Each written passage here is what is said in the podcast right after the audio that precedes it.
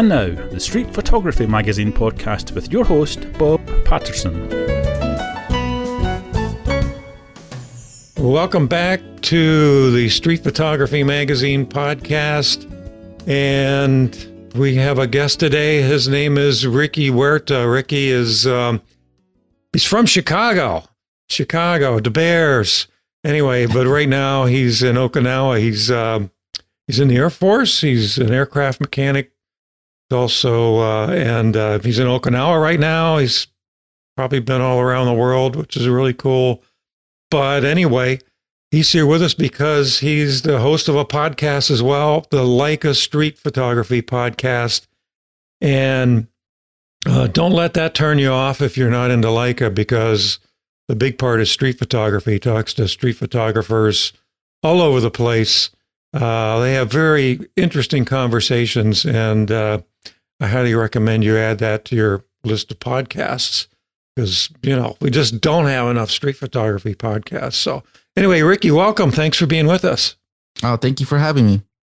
No, glad to. I've you know I've been a big fan of yours um, almost since you started, and we've even talked to at least one of the same person, which I uh, people anyway. I think that was pretty cool. Craig Clark. But- Yeah, but before we get into things, why don't you tell us a little bit about you know how you get into photography, how you got into street photography, and why you're using Leica of all things. Okay. Uh, so my photography journey started about 12 years ago, October 2010. I remember the date because that was right around the time I first came to Okinawa. And I met a group of photographers with my cousin who was a Marine. He asked me to take him to a photo shoot, and I did. I had no idea what a photo shoot was, and it was very interesting to see. So basically, it was a group of photographers, and they were just dancing around them. They were taking turns and they were showing these pictures and they were editing the photos on the fly. It was just a completely different experience. Uh, I grew up artistic. I, I've done everything, um, but the photography aspect of creating really sparked my interest. So uh, the next week, I picked up my first camera, which was a Nikon D3000. I started with landscapes and I would shoot everything. Every day, as soon as I got off of work, I would just grab my camera, drive around, exploring, and taking pictures. Um, started shooting portrait portraits, and I switched to Canon. Uh, along that line, I shot Canon for about eight years. I had a family and traveling with a full frame camera, backpack full of lenses, and a, a small little child on your arm. It kind of weighs you down. So I switched to Fujifilm. And I will say, I absolutely love the camera brand. I have no problems. Um, the X Pro series is my favorite lineup from the Fuji. Uh, I actually did shoot with the GFX 50R, and that was an amazing camera. I shot it street using in street photography as well. It's it's really good if you can get a hold of how the autofocus works. Uh, and I shot Fujifilm for about five years before I switched over to Leica. And my first Leica was an M3, and ever since then, I just it was the Leica magic. If you know about it, you do. If not, then hopefully you will feel it one day. Uh, but ever since then, I converted over and I've been shooting Leica exclusively, and I love it. That's funny. You had, about the same journey I did, except I didn't start with Nikon, but Of all the camera, for and I've- years. I'm Hmm? sorry. I've shot pretty much every camera brand out there, and, and Nikon was the one I liked the least. So uh, I Really? have nothing against the brand. I just I I didn't like it personally. Yeah, you know, I don't think you can buy a bad camera nowadays. They're all, I mean, they're all so good. And uh, yeah, I, yeah, I shot Canon for years and years. Switched to Fuji, same reason, Mhm. and still have a lot of my Fuji stuff. And then, then I started trying out Leica too. And what can I It's say? addicting. It yeah, it really is. They're all addicting, but yeah, yeah, yeah, it really is. But anyway, that's not why we're, that's all we're here to talk about.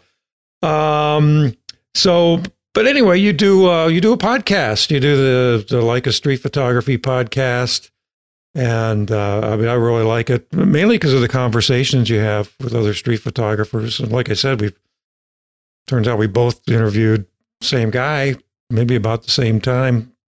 And Oh, he's uh, a great guy, too. yeah, pardon, say that again. Uh, Craig Clark's a great guy. Craig Clark, he is, he is. If, if you haven't, uh, if you haven't heard him, um, make sure you listen to him on both of our shows. I, I met him. I met him on, in person on the street in uh, Fredericksburg, Virginia. Um, I was judging a contest there, and Mhm. while everybody was out shooting, I went out and started shooting them, and I ran into him, and he had his uh, his uh, Leica MQ2M. I had one I had just sold, and we started talking. Here we've done all the same stuff. He's really, really a good photographer. I gotta say. Oh yeah, Anyway. I, I love his street portraits. Definitely Yes, great. yes, he Great does a lot at. of street portraiture. Well, tell me, how did you get into doing a podcast, Oh, okay. Uh, that was and why? a year. Why would you do that? it was a, a year in the making. Uh, some people may hate me for this, but uh, this is my story, so I'm going to share it. Uh, I used to host a radio show in England, and I fell in love with that. So when I came to Okinawa, uh, my good friend, first street photographer I met in the military, he showed me Candela, which is Alan Schaller podcast, and they were interviewing Joel Meyerowitz, which is my favorite street photographer. So I kind of got the idea. I was like, hey, I know how to talk on a radio. Podcasting's got to be easy because you do it at your house. So I bought some equipment, which was just essentially a small little blue snowball mic. And that was it. Uh, I kept it in the box and I waited and waited, waited. And I kept telling myself, oh, I'll start when the time is right.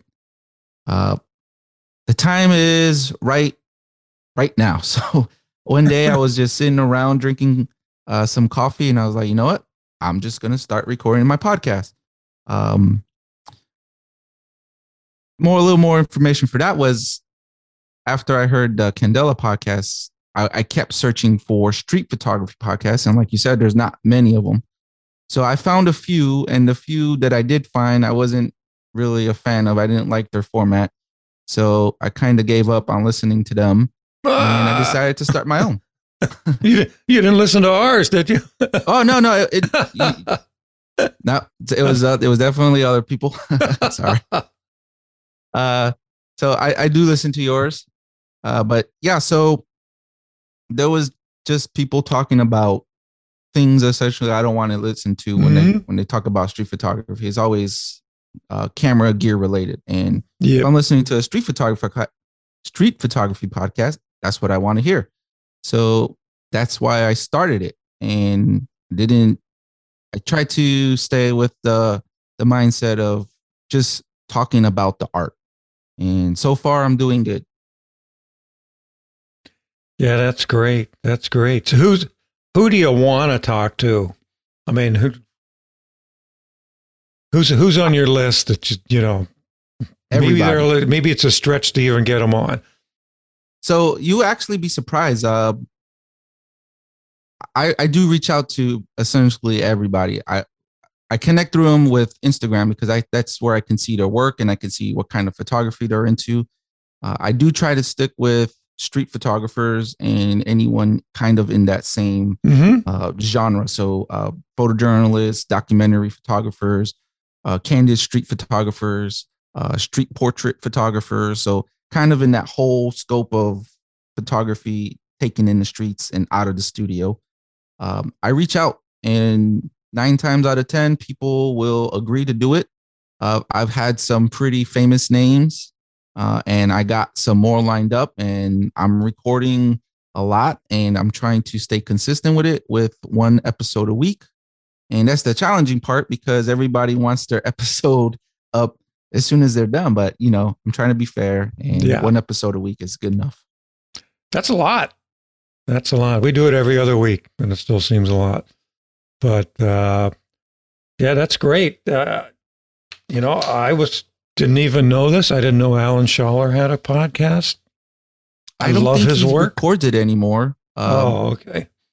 I, I have a love hate relationship with Alan Schaller. I don't know him personally, Yeah. um, so I'm just gonna leave it there. Yeah, no worries. He uses the same gear you do too. Well, being in the military, you've lived in a lot of places. You already mentioned it. You lived in England. You live in o- Okinawa now, which is not far from Japan. And uh, matter of fact, I've heard you talk on the podcast. You said that uh, you get to go over to Tokyo a lot. And Yes. so I just wonder, I mean, what's what's your favorite place to shoot? Ah, so I have to say it's a tie between Tokyo and London. London is a different experience.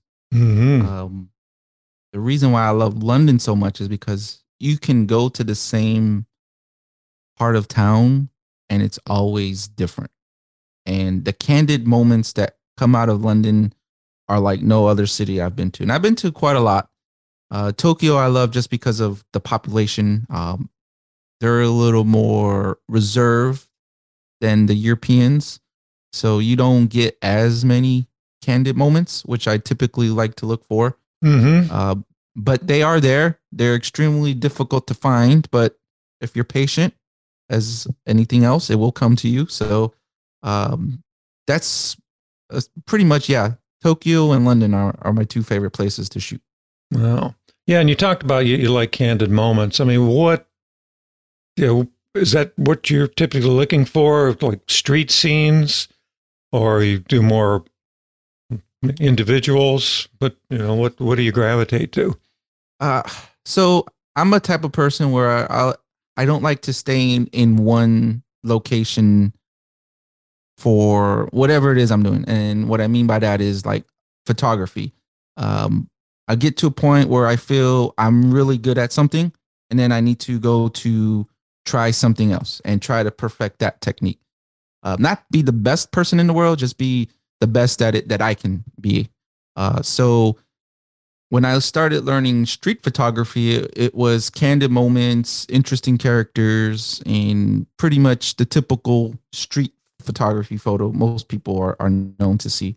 Uh, and I got, I'm not going to say I'm the best. Obviously, I'm no one, no one is, uh, except if your name is Henry Cartier Bresson. But uh, so I just, I wanted to try to learn different techniques. So uh, I do still occasionally majority of the time when I'm out shooting looking for candid moments, but I, I look for interesting scenes altogether. Uh, the COVID pandemic kind of uh, put me in a place where I, I find myself taking pictures of things I wasn't interested in before. Mhm. So now I see it differently, and I pretty much kind of like to say documentary style candid moment photographer. Cool. Yeah. Talk, speaking of COVID, were you guys locked down pretty tight last year, year before? yeah when it when it came to okinawa uh we had a really good run with it before it got here uh, and then when it got here the island's so small it just kind of blew up. And we were locked down pretty much to our house. And being military we still have to work. So uh Mm-hmm. we were kind of like well why are we still working in the pandemic? And uh, eventually i mean every everyone's main concern was safety. So we were safe and we worked. Um, but essentially we weren't working. We were in our house. And it was challenging. So that's kind of where the evolution of taking pictures of stuff i wasn't interested in before came Yeah. Yeah. There's a lot of that going around. oh yeah Yeah, I wound up walking in the forest a lot, taking pictures of trees. You know, I love the woods. I love being outdoors, but pictures of trees are pretty boring. well if you can make it interesting right Yeah, the I haven't point figured that out yet.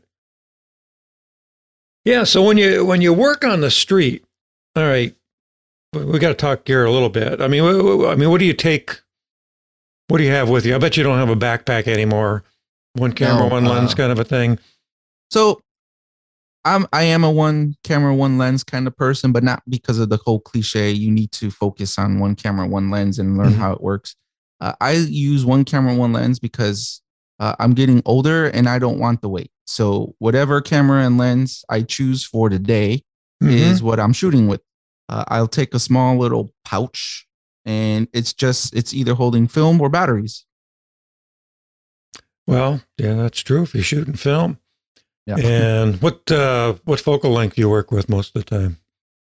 So my favorite go to 95% of the time is 35. hmm I love the 35. Okay, so uh, what's your what's your workflow on the street? I mean, how do you? I mean, how do you, you're out there in in the middle of Tokyo? Mhm. How are you working? Uh, if I'm walking through heavy foot traffic areas, I'm fast. Uh, and that's why I, I like to go with just the one camera, one lens. Mhm. I, I, I'm I'm moving in and out of crowds as fast as I can. Uh, zone focusing, which is Okay. essential. Mhm. uh, you need to really know your zone. Um, if you if you don't know how zone focusing works, practice it, uh, and you really want to master your, your distance on the focus scale. So um, I'm always zone focused. Uh, pretty much uh, for my exposures, I just use the Sunny 16 rule, and it nails exposure pretty much. But I, I know how to compensate. So wherever I'm at, if I'm looking for a different look, if I want a nice um, overexposed look, I'll go a half step over. Or uh, I'm a shadow lover, so I like to go under for shadows. Um, but yeah, it's pretty much ISO 400 and 500 on the shutter speed, and whatever aperture for the light conditions. Yeah, and I did hear you say the other day you're starting to use auto ISO, Yes. and uh, why are you doing that? So you can just so you know you've got your shutter speed right and your aperture right, Um, and just let that float.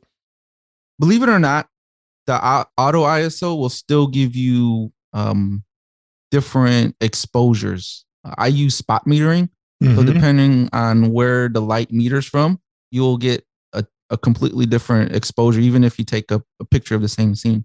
Uh, but the auto ISO uh, came from uh, Tony Mobley. I'm sure you're familiar with him. He's a DC shooter.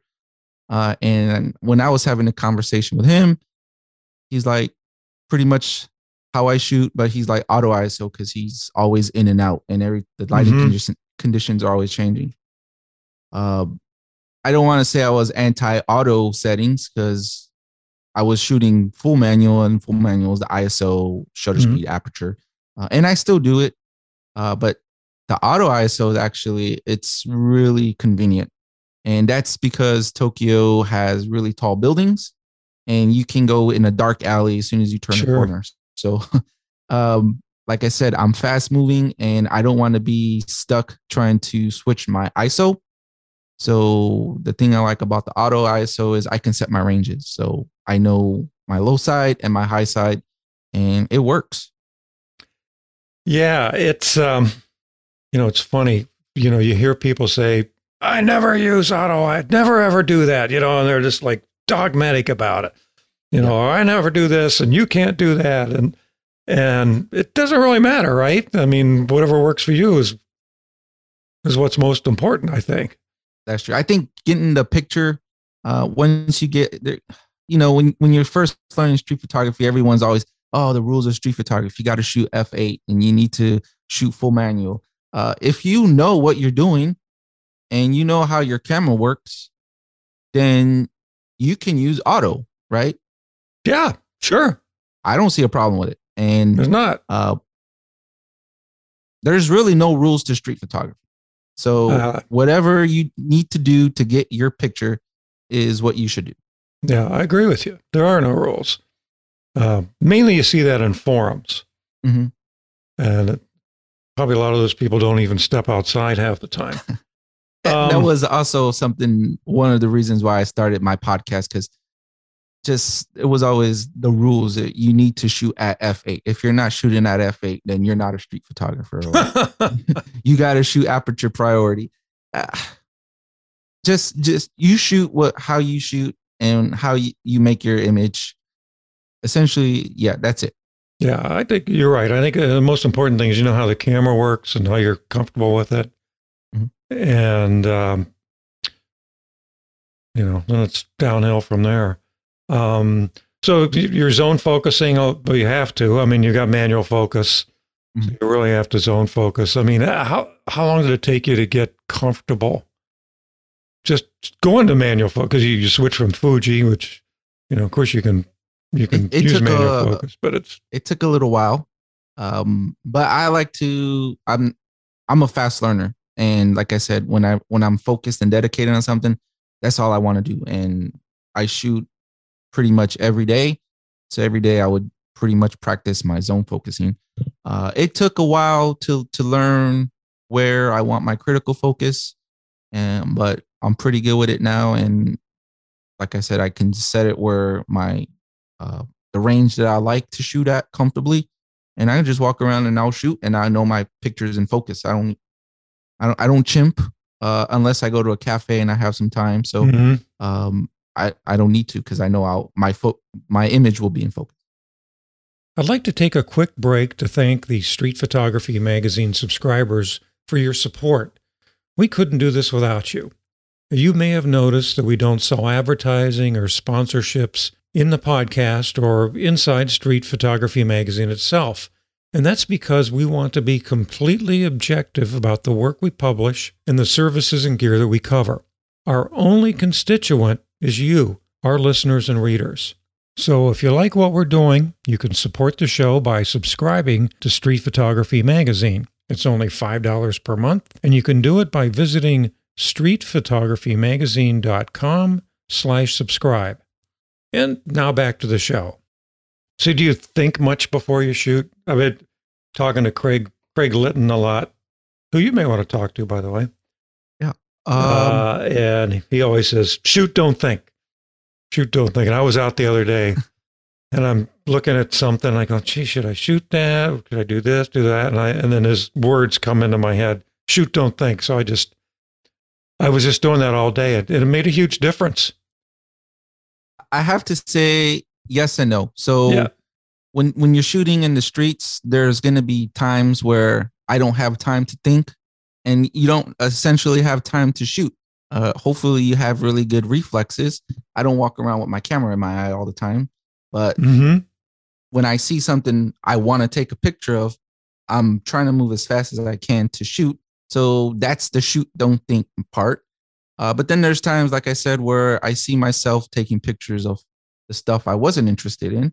So I'll be walking and I see something that looks interesting. And then I try to think about how I can make it an image that I want to, capture. So um, film really taught me how to slow down. Mm-hmm. I will say that. And and it kind of taught me how to look for how to make something interesting. Yeah, that's a good point. What, uh, yeah, speaking of film, I mean, are you, are you shooting more film lately? Yes. Um since I started shooting film, I shoot film and digital. Um, but I try to typically shoot more film. I find it more enjoyable. Um, if anyone who listens to your podcast and listens to my podcast knows the only thing I don't like about film is the development process. yeah. it's it's the worst. Uh, it is fun when you do it and it's your first time doing it, but when you shoot as much film as I do, and you just have, I just actually dropped off about 22 rolls earlier. Uh, I don't want to develop that. Yeah, so um, that's the part I don't like about film. What film are you shooting? ah everything right now. So Yeah. I got when I got into film, I, I wanted to shoot every film stock just to kind of have a comparison. So I actually bought so much film when I was in England. This was like three or four years ago. I'm still I'm So still happy. shooting that film. Oh my God. I do have my favorites, which is uh Fujifilm Acros black and white, mm-hmm. uh Kodak Tri-X, Kodak Portra for color. Um and they don't make it anymore, but Fujifilm Pro 400H. So you've got somebody in Okinawa that, that processes silver? Yes, there's a one camera shop, but they actually send it to mainland Japan and it takes about two weeks to get back, Wow. uh, which is okay because it, it gives me enough time to shoot more rolls. it's it's a continuous process. Yeah. Yeah. But you know what? It buys you a lot of time, though. I mean, when it, when it comes back, Oh yeah. kind of gotten rid of the emotion of the moment. Yeah. Yeah. We're lucky. We've got a, a shop here in town that, that processes just about everything, and then they scan it and send and and uh, I I dropped some off once, and by the time I had to run some errands, by the time I got home, I had a WeTransfer file in my email. There, it was already done. So when I was in England and I I used to develop my film. I say used to because I ran out of chemicals and I don't plan on buying anymore because the process takes too long. I do know how to develop my own film, but uh, I just let the professionals Yeah. do that for me. Uh, but I do scan my own film. I bought the scanner when I decided I wanted to develop. So I, I got an Epson and that's another process I do enjoy, but it just it's just time consuming. Yep. Um, so when I do get my film developed, it's just developed only, and I do my own scanning. Yeah. Cool. Cool. So, um, so you're walking around with an old film camera, and you've got a pretty nice, probably a couple pretty nice digital bodies just sitting on the shelf gathering dust, huh? Uh, not well, yeah, they do. I can't help it. That's all right. I do try to use uh, all my cameras. As, Yeah, yeah, you know, you, you paid a few dollars for me, might as well. Um, hey, I want to go back to zone focusing again, uh, manual focusing. I mean, this is more for my my personal interest, but uh, Mhm. okay. You walk out the door. Do you usually have it set at? Uh, do you usually have it set at infinity, and then you just move it from there? I mean, because you know, you really have to develop muscle memory. so the muscle memory focus, um, I practice from time to night, from time to time. Um, but when I'm shooting on the 35, I, I keep it at five meters. Mm-hmm. because um, the back end of the F8 or F. So I try to typically stay F16, 11, and 8. Mm-hmm. Uh, but again, in Okinawa, it, kind of rains a lot. So sometimes I'll have to go to 5, 6.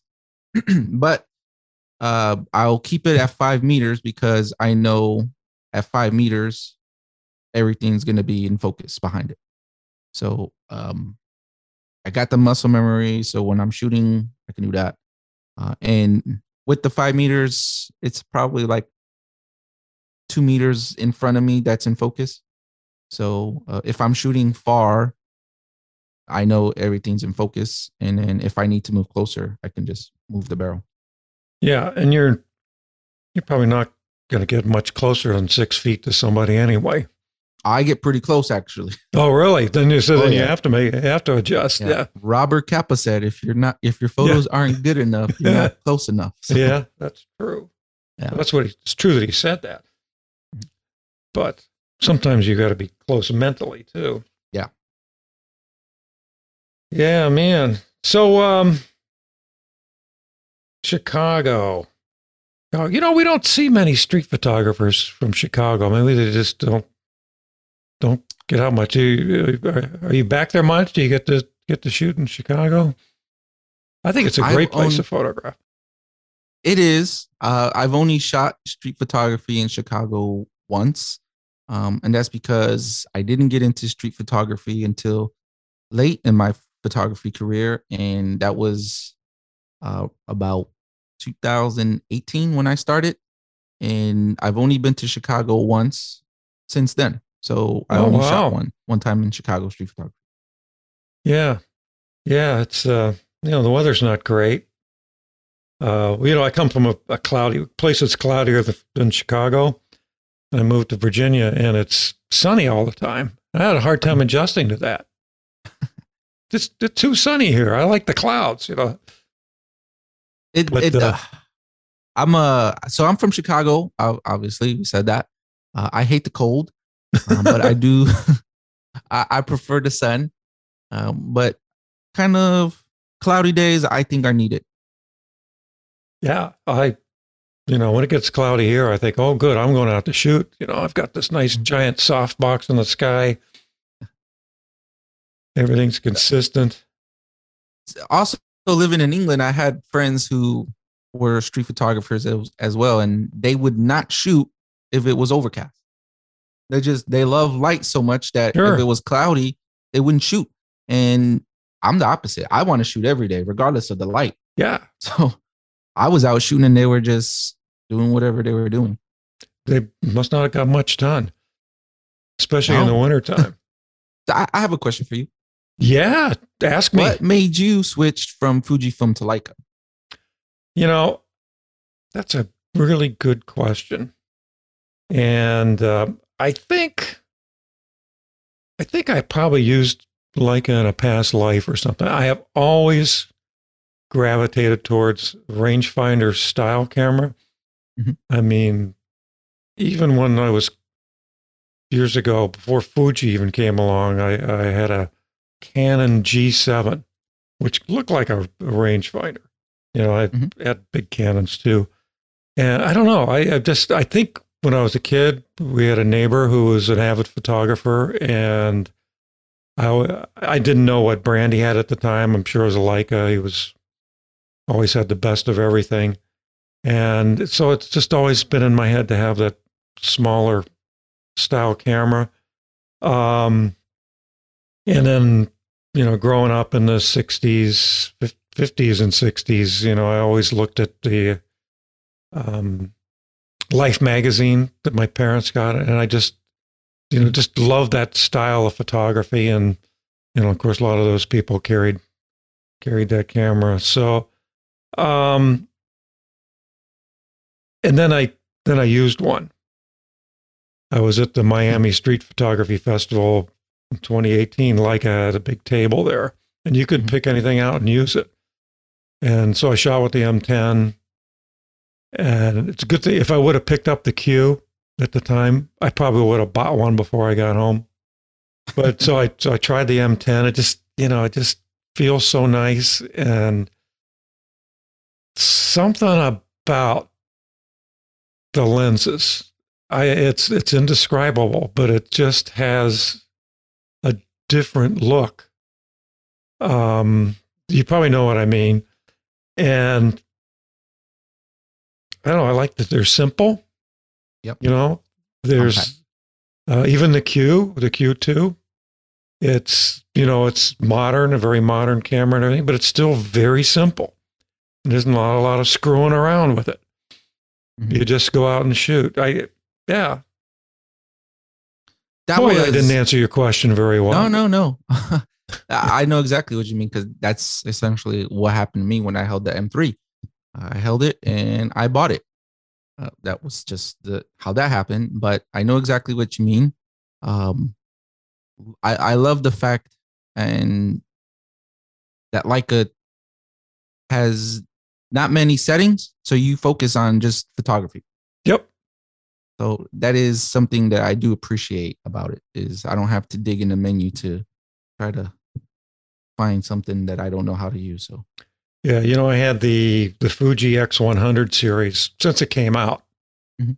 um, and I got used to having one one camera, one lens, shooting with the 35 equivalent, and so it was no big deal to me to you know work with a, a prime, and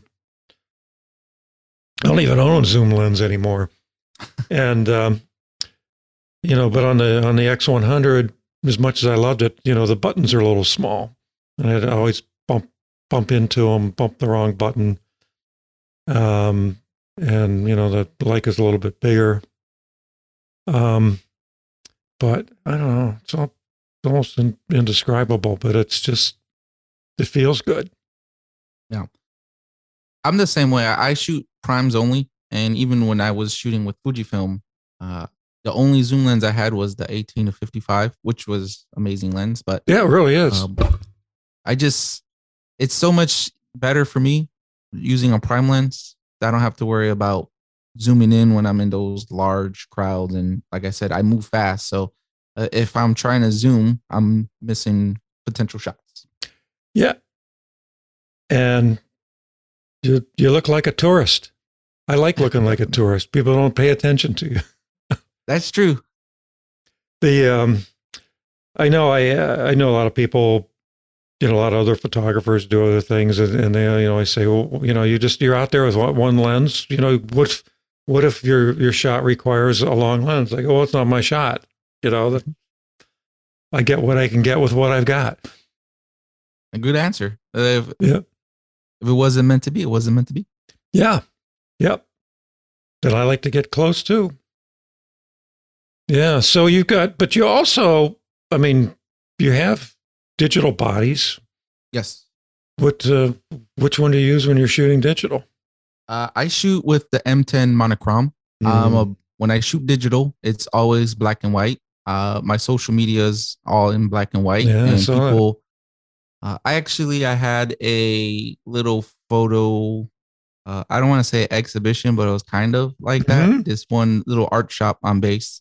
Uh, they agreed to sell my photos, and they were kind of put off by the fact that I delivered all majority black and white photos and the customers were like, "Well, only if this color was in photo." And I said, "Well, then this photo's not for you." so, uh, needless to say, I'm a black and white shooter, regardless of what people feel or need to feel like. If the, if I need to shoot color, uh, I don't.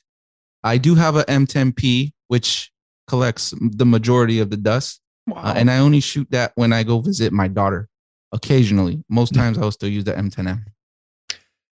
yeah. So, all right. So you got the M10P color.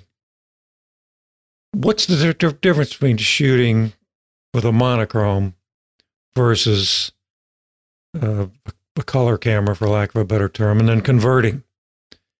Wh- Why would you want a monochrome only body? Good. That's the first time I've been asked that question. Um, honestly, I- I- you know why I there asked the- that? Because I've gone through the same thing, the same thing in my head. Yeah, there there is an official answer. Uh, you Yeah, get what's your answer? I know the official answer. my answer is the fifty six thousand shades of gray.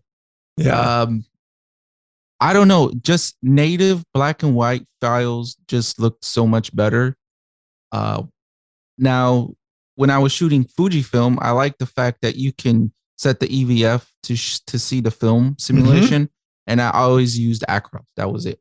Yep. So, um, that's pretty much where the black, the love for black and white photography came from, and it. Whenever I'm taking photos, I see everything in black and white. The only time I shoot color now is, like I said, if I'm taking pictures of my daughter or if I'm shooting with film. Uh, but other than that, even when I do use the M10P and I'm making street photos, I see everything black and white. So the color conversion is a little different hmm and it's just pretty much how it gradients from whites to black. For me, I I like just the native look.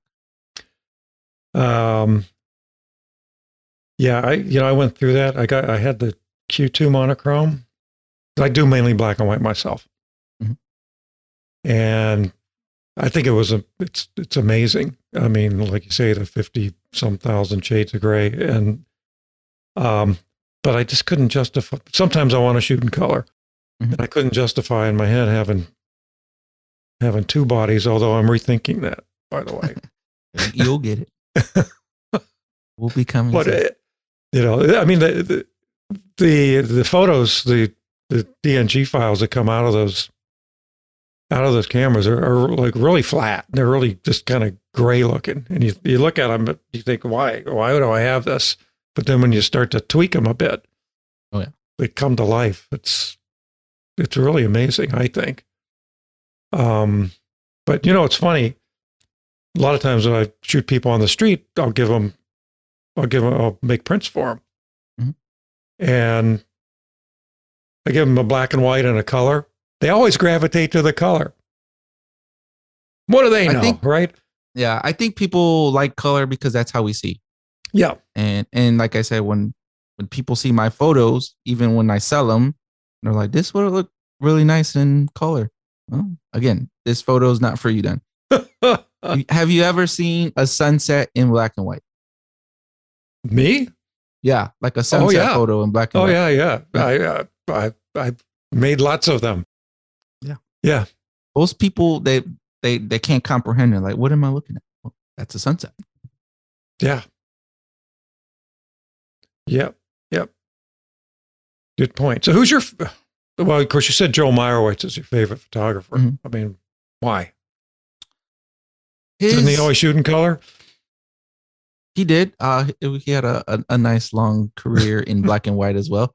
Uh, but it was his. I just love his photography. Um, he shot in a different area, obviously, uh, and just the way he he found his moments, and, and that's kind of how I wanted to recreate Mhm. my street photography, uh, looking for similar moments as he did. Um, and one of my favorite photos of, of his was when he was in Paris and the guy with the hammer and the guy that's on the floor with a, a busted skull, which did not get hit by the man with the hammer. But uh, that's the kind of stuff that I look for. It's really hard to find, but essentially that's why I love street photography because, like, oh man, I would have never known this moment existed. Yeah, that's true. It'll never exist again.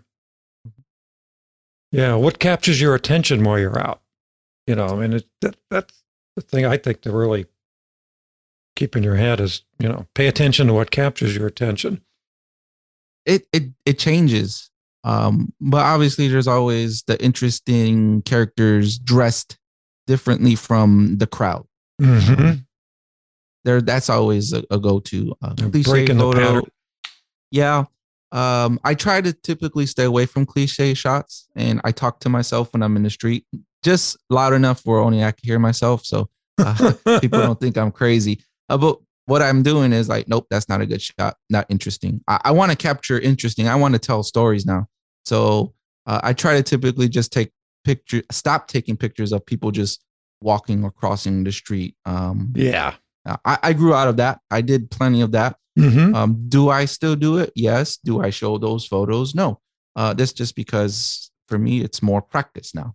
Uh, Mhm. And I'm trying to, the, the reason why I take those pictures is I'm trying to, I'm anticipating something, hoping that it will happen. If it doesn't, then again, those, I took them, but uh, they're just, just, just photos. Nothing interesting. You familiar with Robert Verga? Never heard of him. Yeah, we did uh, um, in the magazine. We did uh, a, a video interview with him. He showed some of his work. I, I met him through Harvey Stein. Mhm. He shoots in New York. You definitely got to. You have to look into his work. I'll, I'll even give you a link to his uh, website. Just does amazing black and white. Uh, shoots only film, the M4, and you know all manual. Um, just uh, I, I I think you'd really like it just from what you what you've been telling me. So, um, what's in the future? What's what's in the future for you? What are you working on? And then beyond that, what's in the future for your podcast? So for me, uh, I'm working on unlimited amounts of projects. Some that are still Yeah. ongoing. uh, some I've started and haven't taken to the next level yet. Uh, I have a lot of ideas, and I, I write them down so I don't lose track of them, and I try to revisit them. Uh, but I'm trying to hopefully make a book. Uh, I don't Mhm. know what I want to make a book on. Uh, I have ideas, but I- I want it to be meaningful. Again, I'm, I want to make stories that actually, or photo stories, um, just so many projects. Uh, for my podcast, like I said, I, I want to talk to everybody, everybody that's out there. I'm reaching out. I am interviewing. I'm recording.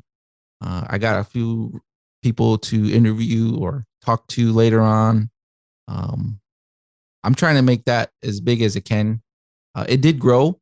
Uh, so for anyone who's interested, it started off with me alone on my sofa, a coffee table, and my blue snowball mic, a cup of coffee, and it was four minutes. That was the first episode, and now I'm going hour, two hours, Yeah, having great conversations.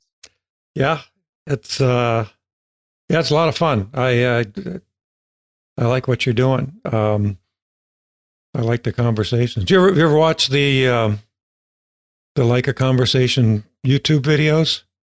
I, I do, and I do like them. Uh, I I started off looking at the ones with very famous photographers that I do like, Mm-hmm. uh, and um, what I do, I have a little book, and every Leica conversation because all of them have something different to say. So now I'm actually starting to watch all of them.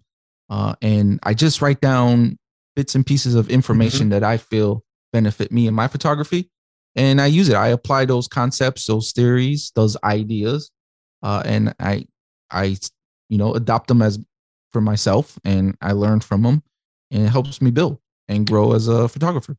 Yeah, you know, I think they're excellent. Doesn't matter what camera you use.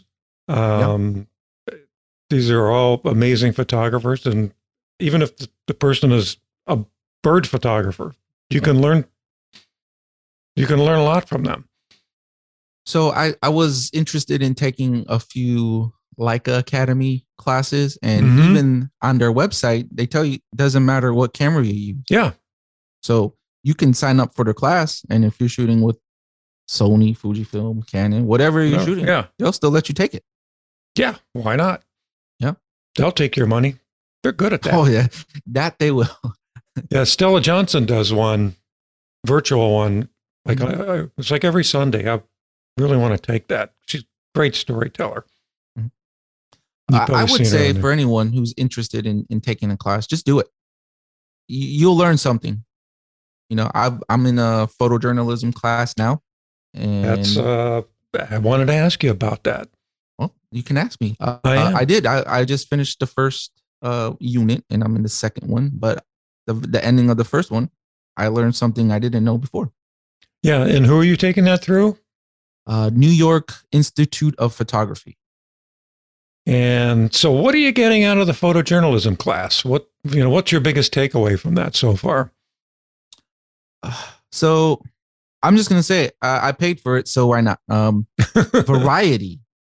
Uh, they're te- they're teaching me how to tell better stories. So again, going back to me walking in the street and and learning from the the, the better photographers.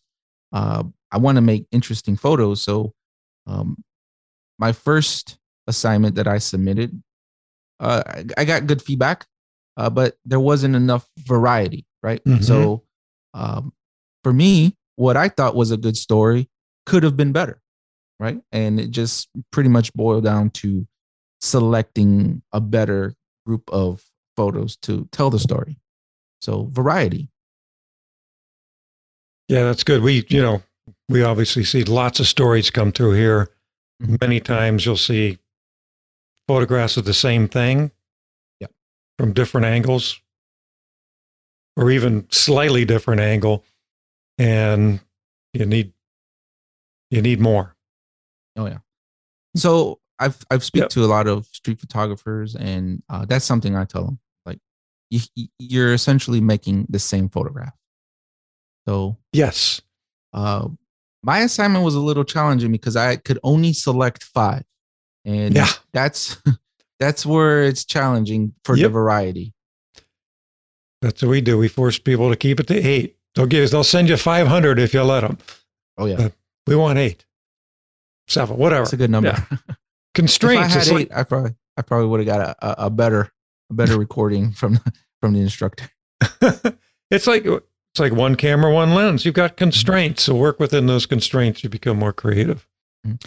I will. So I will say, um, and a lot of people on the like conversations, they say this as well, especially ones who created photo books. Mm-hmm. Um, sequencing. Yes. People, if people are really interested in learning to create photo stories, uh, listen to these people talk and learn sequencing. Sequencing is is very important. So I I create zines, zines. I don't know the Mhm. proper word. Uh, I do my whatever. own. Yeah, I made about forty three so far. really, um and seek i really got good at sequencing um you do want your photos to match and you want to keep them in in a theme you know you, don't want to have a picture of a, an apple and then on the next page is a, a house unless there's an apple tree in front of the house and then you have the same theme but yeah, yeah that's funny. I just it's nice to have somebody give you feedback. I I, I was out shooting the other day, and I sent some to Craig Litten, who's a photojournalist. Mhm. I sent him several photos. What do you think? And he goes, "Oh, you know, these are good." He goes, "This one doesn't belong," and he was right. It didn't belong. you know, in, in terms of a sequence. And uh, so it's nice to nice to get feedback like that. Um, all right. Well, we're about ready to wrap up here. I could go on. You know, I can talk about this stuff all day long. So Same thing. we try we try to keep it to about an hour. But uh, so, so where can people find find you? And and where can they see your work?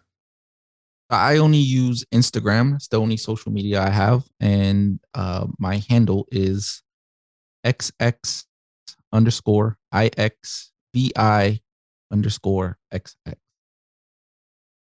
So, what does that mean? Is that Roman So- numerals for It is Roman twenty numerals. ninety six twenty?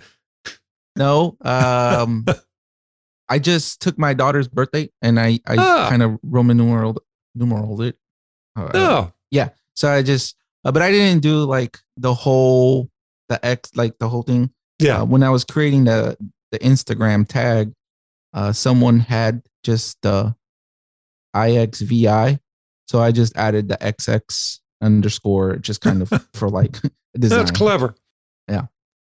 All right. We'll put a link to that. And then, of course, we'll put a link to your podcast. So I appreciate just- that. What was it? Leica street photography podcast, right? Yes, sir. Like the Street Photography Collective. Oh, that's right. Collective. That's right. Like a, yeah. What's the collective all about? So it's just a collective of street photographers. Yep. Yeah, it's a group of us, and I do have an Instagram for that as well. But uh, that's none of my work, so that's why I didn't shout it out. Um, those are all um, hmm photographers that I've interviewed, spoke to, uh, guests, and just other Leica shooters that I find throughout the Instagram world. And can people tag their photos and have them appear? Oh, on- absolutely. Yeah. absolutely. I'm I'm constantly monitoring uh, and searching the tags. Um, it's really difficult to manage two different Instagrams. Uh, Yeah. But whenever I do, I just kind of spam post on on one. Okay. Maybe I'll sneak a couple in there. Oh yeah, definitely. Cool. Well, anything else you want to say before we go? Um, I that's it. Uh, thanks for having me. I do appreciate it. It was a great time, great conversation. Yeah, same here. Same here. Thanks. Thanks for your patience. We had several technical difficulties before we we got this one done. So I appreciate that, especially since it's probably bedtime for you. Oh no, I'm gonna take a nap and get ready to record another podcast. So I'm good to go. Oh my God. Okay, I can't wait to see the next one or hear the next one. All right, Yeah. thanks, Ricky. All right, thank you. Your thoughts about the show go a long way in helping us decide on the guests and the subjects that we include in each episode. So please take a few moments to write a review in Apple Podcasts or whatever service you use to stream your podcasts. It helps us know if we're on the right track and it helps others to find and enjoy the show.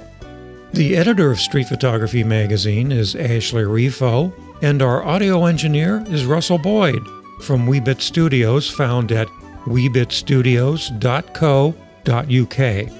I'm Bob Patterson, and this is the Street Photography Magazine podcast, a service of Street Photography Magazine.